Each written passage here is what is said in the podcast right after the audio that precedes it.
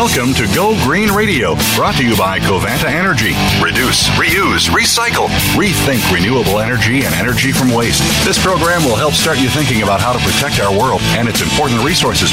Now, here's the host for Go Green Radio, Jill Buck. Welcome to Go Green Radio, everybody. So glad that you could tune in today. We're going to be talking with an organization that I simply love. They are doing amazing work. It's called Feeding America. They are the nation's largest domestic hunger relief organization. They have a, a network of over 200 food banks across the country, and they feed about 40 million people at risk of hunger, including 12 million children and 7 million seniors. But the reason they're on Go Green Radio today is because they also work to alleviate hunger with a focus on sustainability and environmental justice. And today we're going to be talking about their work in America's food deserts, as well as their work to keep edible food from going to waste. And our guests today, we have two, are Emily Engelhard, and she is the managing director of thought leadership at Feeding America, and Liz Baldridge, who is the director of sustainability and food waste initiatives at Feeding America. And Liz, we're going to start with you. Welcome to Go Green Radio. I am so glad to have you on the show. I am so glad to be here. Thank you for having us. You bet. Well, we're going to talk about Feeding America's sustainability and food rescue initiatives in just a moment, but I'd like to start by having you talk to our listeners a little bit about Feeding America, give us a bit of history, and tell us about the mission. Great. I would love to. So to, to jump in, um, I'll start with some background. It's a really great story how food banking was really developed. It was an individual named John Van Hengel out in Phoenix, Arizona. So in the late um, the late 60s, he was actually retired. He was a businessman. He was doing some work at soup kitchens in the area and ran across an individual who was kind of rummaging through the back of grocery store bins and really looking for food to feed her family. And she was the one who suggested, wouldn't it be nice if there was a place where discarded food was? You know, kind of like we all go to the bank for money. Is there a place that we can go for food? And so that therein started the idea um, of food banking. And with that, he established the St. Mary's Food Bank out in Phoenix, and it is the nation's first food bank. Um, years later, um, as food banks began to increase across the country, um, the National Organization for Food Banks, which um, we were established in 1979, started. And we originally called Second Harvest, um, the nationwide food bank network, um, but we have we are now known as Feeding America. And so, as you said before, uh, we're the largest domestic hunger organization, and we are made up of 200 of those food banks that service um, all over the United States. And under those 200 food banks um, includes 60,000 partner uh, food pantries and meal programs. Wow, that's amazing! And the fact that there's a national network for this, um, well, we're gonna we're gonna find out some of the advantages to that in a in a little bit. But that is an amazing organization with a tremendous mission. Thanks for that, Liz. Emily, we're gonna go to you. Welcome to Go Green Radio. Glad to have you on the show this morning. Thank you. I'm very glad to be here. You got it. Well, before we start talking about your organization's work in food deserts and on food access, help us understand the magnitude of hunger in America today. Help us understand the scope of the problem that your organization is working to solve. Absolutely. So I think uh, sometimes people underestimate how big of an issue this really is there are 37 million people in America, including more than 11 million children who face hunger. Mm-hmm. Um, that's one in nine individuals. So we know from our research that food insecurity exists in every single community in America. We know that children are more likely than the general population to live in a house that's experiencing food insecurity. We'll talk more about what food insecurity means a little later as I understand it, but mm-hmm. um, the risk of hunger is pretty prevalent throughout the entire country. Um, we also know about the different populations and geographies that are more likely to experience um, the risk of hunger. So, uh, we see it disproportionately affecting marginalized populations, so people of color, um, households who have a member with a disability, um, and as I mentioned, households with children. We also see it uh, being more prevalent in rural communities, uh, and we see the southeast being especially affected. Hmm. So if you think about one in nine, when you go to the grocery store or get on the bus and you look around you, there's a pretty high likelihood that someone there is going to be struggling to get enough food on their table for their families. And I think um, it's very easy for us to go throughout our day without really thinking about what a big issue this is. Right. I mean, it's not something that we we see on TV or social media. I mean, all of the other white noise of information that we receive. There's just not much out there about this very prevalent issue, and it, and it can be such an invisible problem in, in in some communities. And because of that, and I know that not everyone is familiar with the term food insecurity, um, help us understand how you measure and determine whether or not a household is food insecure. This isn't just a subjective gut feeling. This is there are objective ways to measure this. So talk to us about that. I think it's easiest to start with thinking about hunger actually. So if you think about hunger as this sort of individual physiological condition um, that we have all experienced at times, um, you know, waking up in the morning because we're hungry, maybe we forgot to pack a snack for a long car drive. So this is really a physical sensation that people experience differently. And because of that, it's really impossible to measure, especially across a population. So food insecurity is a more broad way of looking at this. And essentially, it's limited or uncertain access to enough food to live an active, healthy life. So conversely, food security is when everyone in the household has enough to eat.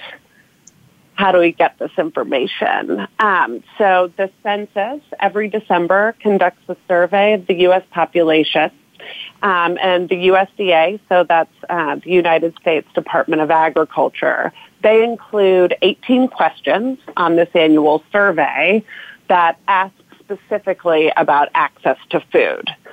So that ranges from um, you know, pretty relatively low levels. So if you're worrying whether or not your food will run out before there's money to buy more, um, is at one end. And then the most extreme is not eating for a whole day because there wasn't enough money to buy food.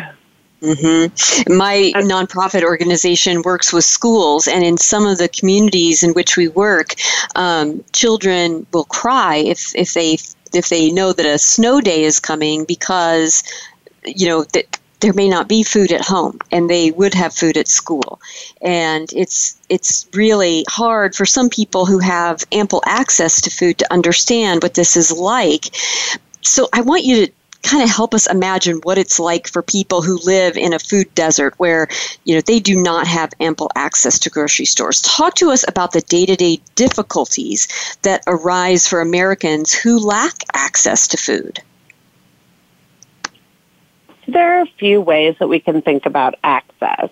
Um, food deserts, when we talk about food do- deserts, we're really talking about physical access.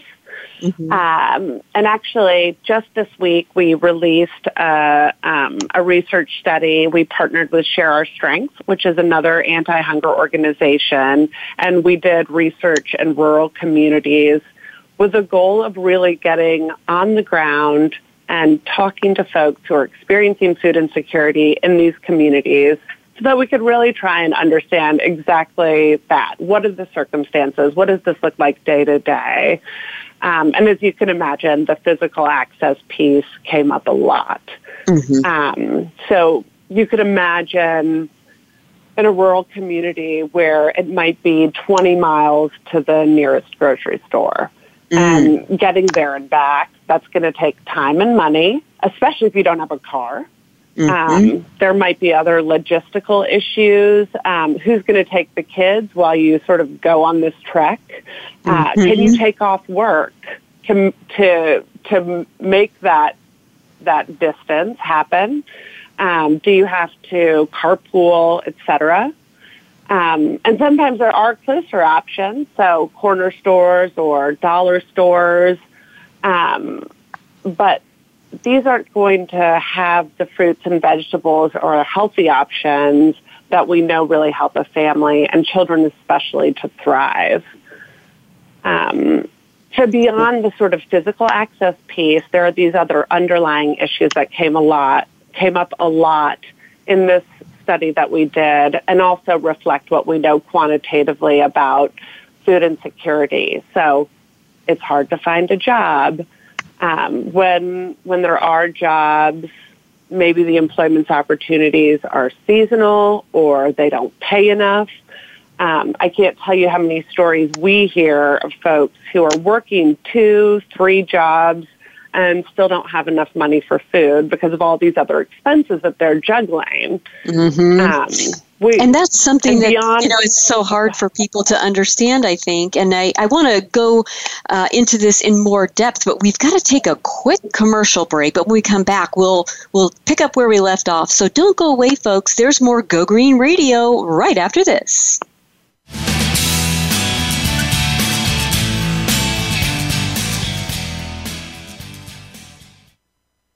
News, opinion? Your voice counts. Call toll free 1 866 472 5787. 1 866 472 5787. VoiceAmerica.com. Take a wild guess. How much garbage generated in the United States today is converted into energy?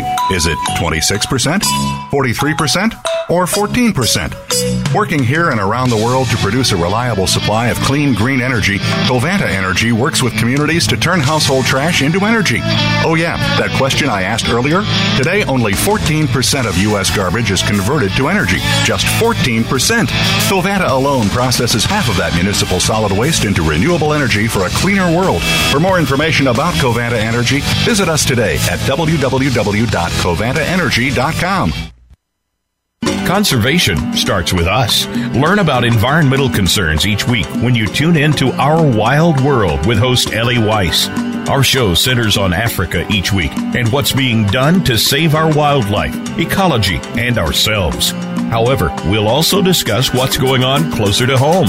And most importantly, we'll let you know what can be done in our own backyards by featuring guest experts and featuring your questions and answers. Listen every Monday morning at 8 a.m. Pacific Time, 11 a.m. Eastern Time on the Voice America Variety Channel. The Internet's number one talk station. Number one talk station. VoiceAmerica.com.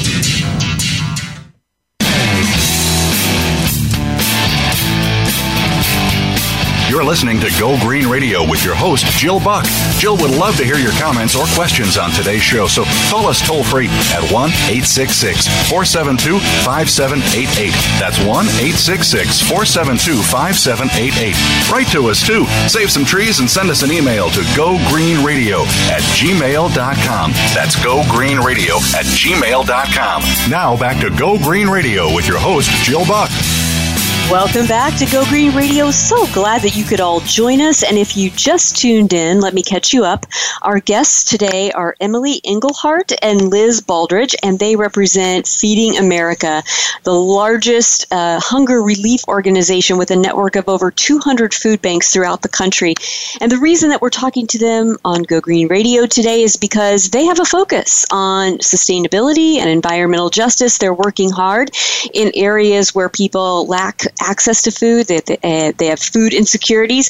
They're also working on food recovery and minimizing food waste. And Liz, um, I, I want to bring you in because this is a really big question. I want you to take your time on this because this is a, a situation that we're hearing a lot more about, and we will hear a lot more about as um, the U.S. EPA's Food Recovery Challenge and some of the goals that they've set to get to before 2030, um, you know, come about. We're going to hear a lot about this. So, talk to us about the problem of food waste in America. Yes, and thank you for the question because it is it's a big question um, that needs a lot of conversation. And one of the numbers that always still, and I've been doing this work for some time, throws me off is that roughly 40% of food goes to waste. That is a lot of food, especially with so many individuals here in the United States who are food insecure. And so if we think about it from a landfill standpoint and we break down what's in a landfill, 21% of that landfill is food waste. And so when I think about it in my personal life, if there's excess food in my home and I throw it away, I, I do think about the landfill impact of it, and that that's hurtful, not something I ever want to do. But what I've really learned is that there's so much more than the landfill impact to food waste. So a couple more statistics is there's a lot of things that go into make our food, right? So 21% of all fresh water, 19% of fertil- fertilizer, and 18% of cropland goes to wasted food. So there's mm. so many resources that are wasted just in making food that nobody ever gets the chance to eat. So um, something else to really focus on is it, there's food waste in every segment of the food industry and the whole supply chain. So the number um, that we talk about a lot is there's 72 billion pounds of food that are wasted, even pre-consumer food. So at manufacturers, at retailers, at grocery wow. stores. So there's opportunities at every single place to really capture some of that food for those um, struggling with hunger. That those are some amazing statistics, and I know that you guys have information about that on your website too. Many, anybody that's listening can Google "Feeding America" and you'll find the website. There's some great statistics on that. So, Liz, Feeding America is developing programs to collect and distribute recovered food to your network of food banks. Talk to us about your food rescue app called Meal Connect. Would love to. Meal Connect's an amazing program, and I always like to think of it as more than an app. It's really a technology platform. So the Feeding America Network is getting food from manufacturers, food from retailers, um, food from the field, again, anywhere in the food industry. And the Meal Connect app is a technology that allows us to do kind of real-time connections. So if there's an opportunity at a retailer or potentially even at a restaurant um, it can be highlighted through the app, and then one of our 200 food banks or one of our 60,000 agencies can have visibility to that donation that's available. And the greatest thing, too, is on the back end, there's visibility and traceability. So we're able to see some of those do- donations, which are really critical from a uh, recall aspect, um, from a tax aspect, and from an understanding where the food is and where we need to get the food as well. That is so powerful. And I'm telling you right now, that is going to be the hottest thing ever in the state of California because with legislation that, that has been uh, well, it's already been made into law, but it's in the process of policy implementation. SB 1383 um, that is exactly the kind of solution that municipalities and businesses and everybody else who's going to be held accountable for recording and keeping track of their food recovery um, to report to CalRecycle. That is exactly what they're going to be looking for. So that is a really amazing tool. You guys are really on the cutting edge. Liz, I, I also wanted to ask you about this because on your website, um, we saw that last year, the Feeding America Network and your partners rescued 3.5 billion with a B billion pounds of food. So I have two questions about that. First of all, how did you do that? and secondly, how did you track that amount? Because that's incredible. Yes, it's a huge number we're very excited about. I will always say there is so much room to grow. Um, how we did that was the 200 food banks the Feeding America Network is on the ground floor making that happen. So they are going out to retailers. Um, for instance, a grocery store might have a food bank picking up, you know, three to five times a week. They're also going out to manufacturers, whether it's the plants or distribution centers that have product that, while it's great, wholesome, nutritious food, there might be a ding in a box, um, but still wonderful food um, to distribute. Um, additionally, going to places like Starbucks and 7-Elevens and also picking up wholesome food that can be eaten that night but isn't necessarily going to be able to stay in the store for, you know, weeks on end. So there's trucks on the ground all the time. Um, we've got great partnerships that are allowing us to be efficient in how we're sharing through this entire network. It's one of the greatest things that the these 60,000 agencies and 200 food banks really work together to efficiently, effectively, and safely get food to those in need. The second part of your question, uh, oh, sorry, jump in. No, I just said that is incredible. Keep going. That I'm in amazement. Yes, absolutely. And the second part is a tough part, keeping track. So technology like Meal Connect is, absolutely helping with that. Um, additionally, because we are a network, we've got a reporting system. So anytime one of the 60,000 agencies picks up on behalf of a Feeding America food bank or the food bank is picking up food, all that data flows up into uh, the Feeding America national office. So we're able to get visibility of what type of food we're distributing, where the food's coming from, um, share that back with our donors, and also see some areas of opportunity that we can um, utilize for some future strategy. That's that's amazing. Now, I know that you mentioned Starbucks and I want to hear more about how Feeding America is seeking out national partnerships to help rescue more food and get it to more people who need it. Talk about your partnerships. Um, you you referenced Starbucks. Talk to us more about how that works. Absolutely. So, since Feeding America, the national office, supports these 200 food banks and there's these large organizations such as a Walmart or a Kroger um, or a Starbucks. We at the national office kind of manage a lot of those conversations so they're not working independently with the 200 food banks and standardize some of those programs. So, for instance, at a Starbucks, there's a consistent program that's run at by each of the 200 food banks. Um, just like our national retailers, there's a consistent program as well as our national manufacturers.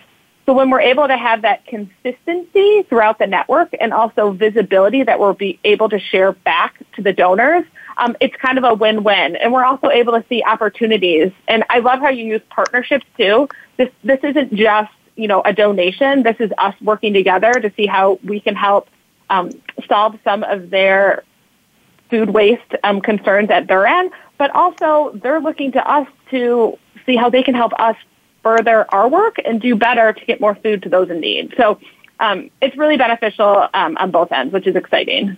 That is, and you guys really manage those those partnerships well, and you've got the experience to do that, having been an organization you know under various names but for quite some time so it's such a trustworthy um, network that you've got there. Emily, I want to go back to you because at the end of the last segment, um, we, we kind of had to rush your answer a little bit. We were talking about, you know, what it's like for people who do not have access to food, people who may be food insecure.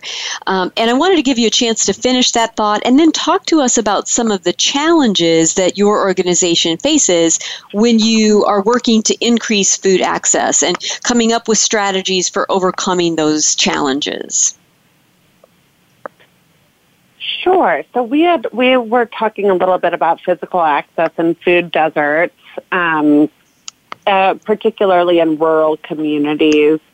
Um, and I think uh, just to emphasize that beyond just sort of the physical barriers, transportation, time, et cetera, we do see a lot of challenges with access to jobs, um, uh, or folks who are working multiple jobs but still aren't making enough money to get food on the table, especially when they're juggling other critical needs. So, housing, utilities, um, especially in the winter or increasingly in the summer, um, mm-hmm. um, childcare, etc. So, um, so folks folks are really sort of having to juggle a lot of different challenges.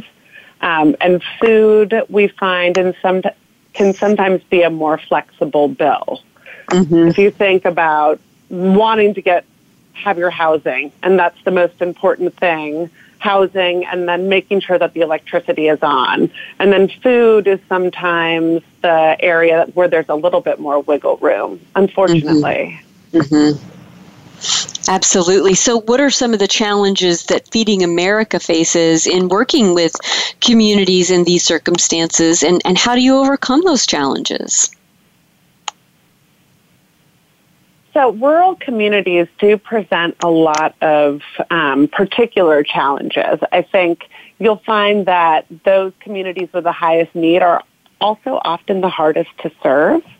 Um, in addition to the transportation challenges, challenges in securing food and funds, and often there's um, fewer agencies, uh, food banks, food pantries in the communities. So just as the people are struggling, we're also finding that many of those nonprofit and social service organizations are struggling. Um, in terms of our strategy for really working to address these, there's a few component, components. Um, you know, we think operationally, improving transportation options, expanding mobile pantries.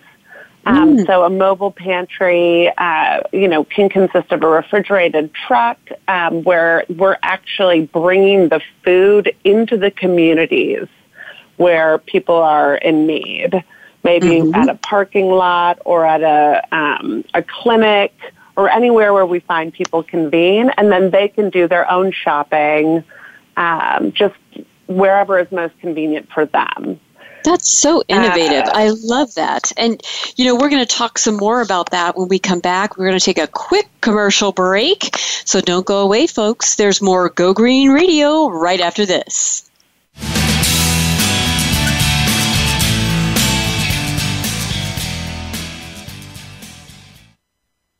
News, opinion, Your voice counts. Call toll free 1 866 472 5787. 1 866 472 5787. VoiceAmerica.com. Take a wild guess. How much garbage generated in the United States today is converted into energy? Is it 26%, 43%, or 14%? Working here and around the world to produce a reliable supply of clean, green energy, Covanta Energy works with communities to turn household trash into energy.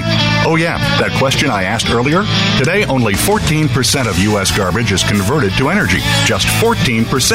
Covanta alone processes half of that municipal solid waste into renewable energy for a cleaner world. For more information about Covanta Energy, visit us today at www.covantaenergy.com.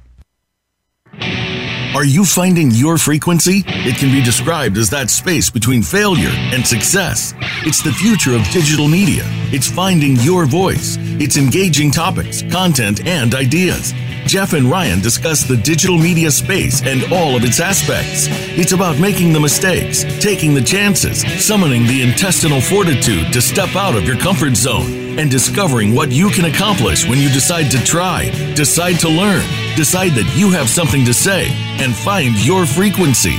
Live Fridays at 12 noon Pacific Time, 3 p.m. Eastern Time on the Voice America Variety Channel. Stimulating talk gets those synapses in the brain firing really fast. All the time. The number one internet talk station where your opinion counts. VoiceAmerica.com.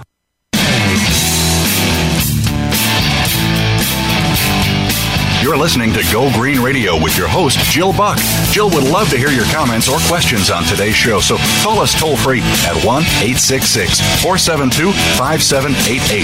That's 1 866 472 5788. Write to us too. Save some trees and send us an email to gogreenradio at gmail.com. That's gogreenradio at gmail.com. Now back to Go Green Radio with your host, Jill Buck. Welcome back to Go Green Radio. So glad that you could all join us. Liz, I want to go to you. Um, and I mentioned this before Feeding America is focusing on helping to alleviate. Uh, food waste by working with farms. How does that work? Talk to us more about that program. Sure. And this is such an important program because we're really also trying to increase access to nutritious food. And so produce, as we all know, is you can't get much more nutritious than that. So it's really been a focus area of Feeding America to try to bring more produce into the Feeding America system. And we've done this through partnerships with growers and industry experts, um, bringing in bulk sources so the Feeding America food banks are really large warehouses, they are able to break down large amounts of food and distribute it back out through our agencies to reach those in need. They're also doing things like value added processing, and we say VAP a lot, which really just means there's food out there sometimes that isn't in the form that's needed to be able to be distributed. So a nominal fee is given to be able to put it in more of a retail size or to get it out of the field. Um, we also work with produce that might not be perfect produce. Um, there's an expectation by consumers here in the U.S. that our produce always looks picture perfect. Um, but we all know that a little dent or a mild bruise doesn't mean the food is tastes any different. Um, so we make sure to have conversations on, you know, how can we get that type of food into the food banking system? And then the last thing we're really doing in the produce world is we have developed some regional co-ops. Um, so we've got eight different hubs around the country where we're really pulling in large amounts of produce and then we're pushing that back out. So um, we've had a lot of conversations about, you know, rural hunger and, and how hunger is in every single community. Well, a lot of times where the food exists isn't necessarily where the individual who needs the food are. Mm-hmm. So we've got really strategic logistics going on about how to effectively get that food to the individual that needs it and help impact their lives by bringing them this fresh, nutritious food you guys are like the FedEx of food. I mean, you're really, the logistics behind everything you're saying is so sophisticated um, and so 21st century. This is amazing. Talk to us about how Feeding America works with manufacturers to alleviate food waste. Absolutely. Manufacturers um, were the core of food banking.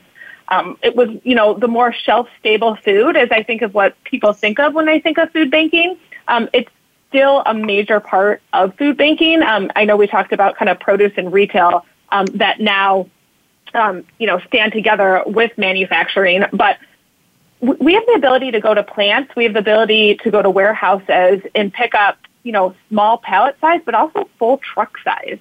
And this is really great food. Sometimes it's a expiration date confusion that while there's plenty of time left to eat the food, there's a concern it can't go through the retail through retail in time, so it gets sent to the food bank system, or the box color changed because they've rebranded, or something is a little off size, but nobody can really tell. And that's the type of food we know is, again, safe and wholesome. And so we're able to take that off the manufacturer's hands and get it um, to the individuals who it'll really make an impact for. That is so cool. You know, I have another question, and it's kind of based on a conversation I had with the executive director of a food bank uh, out in Northern California. And one of the things that they struggled with is that, you know, they have restaurants or other big institutions that have a lot of food that, that could be eaten, but sometimes it's a little bit difficult to, you know, to get that food at the right time, keep it safe, keep it you know edible um, what are some of the best strategies and best practices that you guys have developed for working with consumer facing businesses to eliminate food waste? That's a great call out. Um, it, and you mentioned logistics before, right? When it's smaller quantities of food in different places at odd times, it becomes really complicated. So we've we're running different all different pilots all over the country to learn how to do that better um, try and drive down cost of that and try and make it more efficient. Um, but on the other end, you know, consumer facing business is still retail as well. So mm-hmm. we know that there's always going to be food at retail. So we have structured pickups to go to retail stores numerous times a week. So those are the um, consistent pickups that we have for consumer facing businesses. And then the more complicated part is kind of, you know, the one off that happened you know, smaller quantity, a couple sandwiches here maybe at six o'clock or, you know, something from a breakfast aspect. So um, we're strategically thinking about who to partner with, how to leverage our volunteer network, how to leverage um, capacity from a transportation standpoint that's already out there. Because as you said, there's a lot of food out there. It's just a little bit more complicated to get. So um, we're definitely leading the charge and, and making sure we're making a dent in reducing food waste there and getting really great food to those in need. Love it. Now, I want to ask you a question about what it takes for a local food bank to become part of the Feeding America network. How do they do that? And what are some of the advantages in affiliating with your organization? So, the Feeding America network really is those 200 food banks. And so, one of the things I always tell people is go visit your local food bank, get to know your local food bank they're probably a little bit different than you think they are. Typically, it's a very large warehouse that's really servicing an area. And I, and I want to make sure to say a food bank is much more than the actual facility. They're running multiple programs and educations and, and helping their community.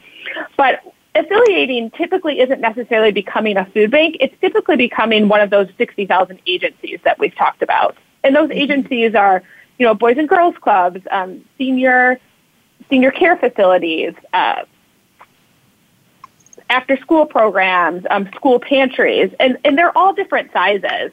And so the Feeding America Network is set up in that each food bank has its own service area. You can even visit our website and um, put in your zip code and it'll connect you to your local food bank. And I would say reach out to them and say, you know, how can we be affiliated? How can we be part of your network and the larger Feeding America network? And with that, you get the support of the local food bank um, and of Feeding America. And you also get um, audited and um, led by that food bank. So because you're a part of the food bank, then you're able to receive food from a lot of the national donors that we work with. So it's really um, cohesive and it also helps, you know, you mentioned transportation. It also helps with being efficient in how we're moving food across this country and ensuring that we're leveraging the capacity out there correctly to reach as many people as we can. That's fantastic. Now, Emily, I want to go back to you because in order to maximize the impact that Feeding America has on feeding people in food deserts and eliminating food waste, you have to translate the research you do into action. How do you take the staggering numbers behind hunger and food waste and tell the story in such a way that people feel empowered to help? staggering is the right word. Mm-hmm. Um, with 37 million people at risk of hunger and then 72 billion pounds of perfectly good food going to waste. I think the numbers are pretty shocking. Um, and we do want to get this information out to the public. I think that's sort of the gap. Most people would agree that hunger in this country is unacceptable. So mm-hmm. when we can get folks to really understand the magnitude of the issue, um, through those numbers, but also through stories and bringing some texture and understanding um, around the lives of the people who are actually experiencing this, then we hope that people will get, um, frankly, concerned and, and even angry that this is a problem that we're we're facing in this country of abundance. Mm-hmm. Well, and you do a great job with that. I really want our listeners to get out on your website because, in as much as you can access the research that you do, um, you can also see it kind of broken down into bite-sized chunks of, uh, you know, not just the statistics, but the individuals behind the statistics, the, the impact on human beings and their well-being. And like you said, so many of the people who are food insecure or experiencing hunger involuntarily in this country um, are children and the elderly. And so, um, you know, I just really want to let our listeners know, because they're all very concerned about sustainability, that not only are you guys doing that, but you're also doing uh, a big service to the environment by keeping food waste out of landfills. We're going to take a quick commercial break, but when we come back, we have so much more with Liz and Emily, so don't go away, folks. There's more Go Green Radio right after this.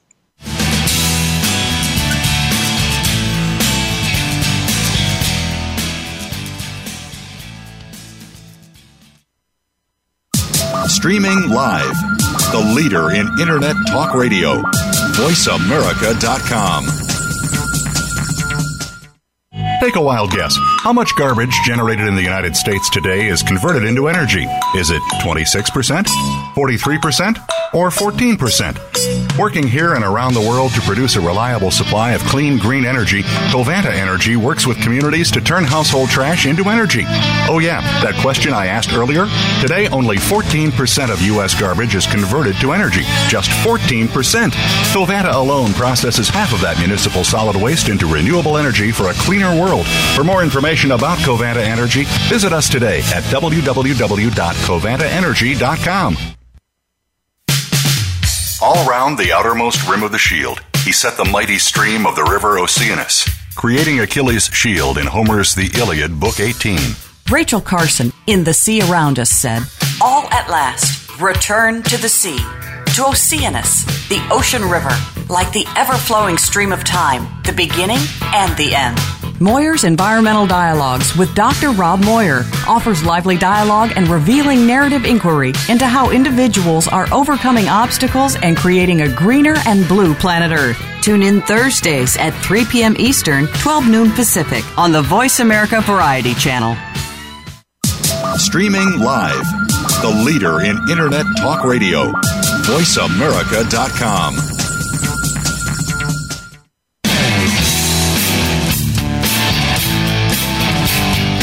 You're listening to Go Green Radio with your host, Jill Buck.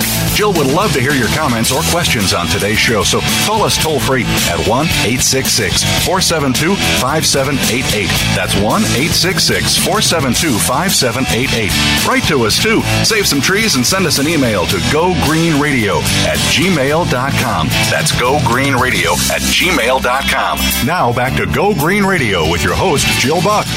Welcome back to Go Green Radio. So glad that you could all join us. So glad that our guests today could join us. We have Emily Engelhard and Liz Baldrich from Feeding America. And we've been talking about not only what a staggering problem hunger is in America, but the work that they've been doing and the the focus that they have on sustainability initiatives and the focus that they have on eliminating food waste. Uh, those of us who are geeky about municipal solid waste data know what a huge percentage food is in every municipal solid waste stream. Um, and that a lot of that food could, well, it could be composted, but that's not even the best possible use for it. If it's still edible, it could go to hungry people. And Feeding America is is providing that that uh, that linchpin between the good edible food and getting it to hungry people instead of sending it to landfills or composting facilities as a first reaction. Liz, you're the director of sustainability and food waste initiatives for Feeding America. I want to ask you what gives you the most hope as you contemplate the work ahead of you in this new decade we've just started. I think the most hope comes from conversations like this and the awareness that's really being raised through it. Um, I loved how you just said, talked about composting. You know, not having food going in landfills is a huge success, but from a social aspect and need in this country with so many food insecure, having the awareness that a lot of this food is, is safe, wholesome, edible food is so important. And when I think about it, I, I go back to, you know, turning off the lights when you leave the room. And when you're brushing your teeth, turning off the water. And I think kind of the next iteration of that is is food waste. And how can we think about how we can all individually make an impact and also make an impact for our neighbors who are really struggling with food insecurity? It's so true. And and honestly, I mean, you know, this issue even came up in the presidential debate, like for a nanosecond this week, um, when when methane was brought up. And you know, the U.S. EPA has set some very aggressive goals for eliminating food waste b- before 2030 at, to a huge extent. States like California are legislating around this issue, and knowing that we have an organization like Feeding America that's already been developing best practices, technology, and logistics uh, tools to address this issue is just fantastic. And my hat goes off to you guys for all your good work. Emily, I want to go to you. Um, Feeding America advocates for hunger relief in Washington, Washington D.C. You guys do a lot of advocacy work. Talk to us about that work, and then maybe even more importantly, talk to us about how our listeners can get involved and help you guys with that advocacy work. Absolutely. So, advocacy, as you said, this is one of the most effective ways that we can educate and activate people who are in a position to help us end hunger. Um, a, a child who can't rely on dinner knows that they're going to get school through the school breakfast program, get breakfast through the school breakfast program the following morning. Um, a working mother who maybe can't make ends meet ends meet for her family knows that she can rely on the Supplemental Nutrition Assistance Program, or as we like to call SNAP. That's mm-hmm. formerly the food stamps program.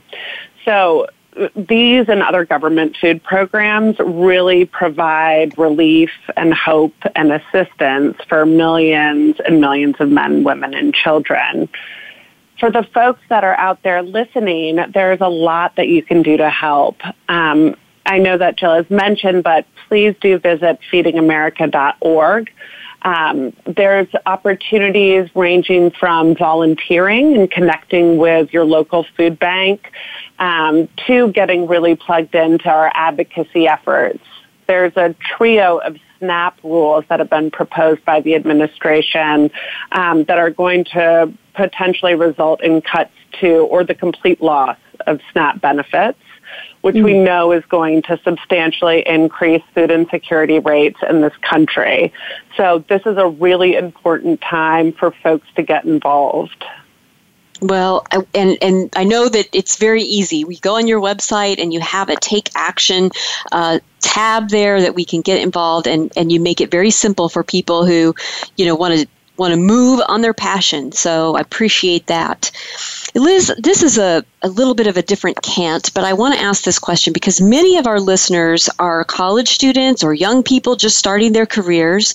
They want to work for companies and entities that fit their values, but they may not even realize that there are jobs in the Feeding America network. For our listeners who might be listening to you today thinking that you have like the coolest job ever and they'd love to pursue it, what advice do you have for them? So, from a Feeding America aspect, again, our website has any careers, but it also has careers for all and job opportunities for all of our 200 food banks are able to post on our website too. So, absolutely check that out. But also, I would say for those in college or kind of starting their careers out, explore opportunities in your local community. Um, again, there's food security insecurity everywhere, and so even on college campuses, and there's a lot of programs, whether it's you know rescuing food from the local dorm or you know setting up a chapter where you can you know run a program, um, you know start a small pantry, things of that nature, and just really dive into the work and then bring that knowledge um, when you enter the workforce. I think is a great suggestion. Well, and and maybe even talk a little bit about you know the education that that you received and, and what you might advise people who want to get into this particular field. What, what kind of classes should they be taking? What kind of degrees should they be pursuing if they're college bound? There's so many different Liz? options. It's a, there's so many different options. That's a great question. Um, there's degrees in sustainability now, which I think is amazing, and that's something that was there when I was in college.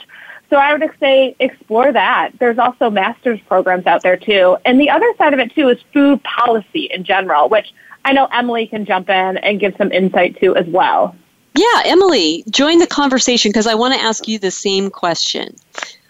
What are your thoughts? Yeah, I just I totally agree with Liz of, that there's so many options. I think one thing that's important to keep in mind is that you can follow your passion and then find a way to plug that in to the work that Feeding America is doing. So if you're interested in technology, um, you heard Liz talk about Meal Connect and some of the other different ways that we're using technology to try and get around these issues.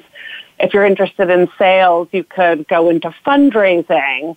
Um, there's logistics, there's policy, there's research. So I think there's there's multiple opportunities to plug in with Feeding America and the food banks based on whatever your passion, your existing passion is. Mm-hmm. And in the final moments that we have left in the show, Emily, what are some parting thoughts that you'd like to leave with our listeners today? I think it's just important to remember that although the economy has improved in general, it hasn't for those that are the worst off. Um, and that you may not recognize people who are experiencing food insecurity around you and in your life, but they're there. So mm. wherever we can be plugging in and getting involved, again, whether it's through volunteering, connecting with the mm. food banks, donating, advocating, educating, um, there's so much that we can all do. It's well said. And I am so grateful for what you do and thank you for being on the show. Thanks to our listeners for joining us. We'll be here same time, same place next week with more Go Green Radio. And until then, have a wonderful week and do something in your life to go green.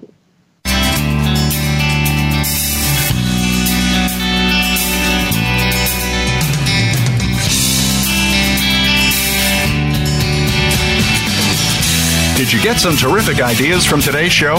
Please join us for more next Friday at 9 a.m. Pacific Time, noon Eastern Time. It's Go Green Radio with Jill Buck here on Voice America. Go Green Radio is proudly sponsored by Covanta Energy, a leader in providing renewable energy solutions for a cleaner world. Visit www.covantaenergy.com for more information. We'll see you here next week.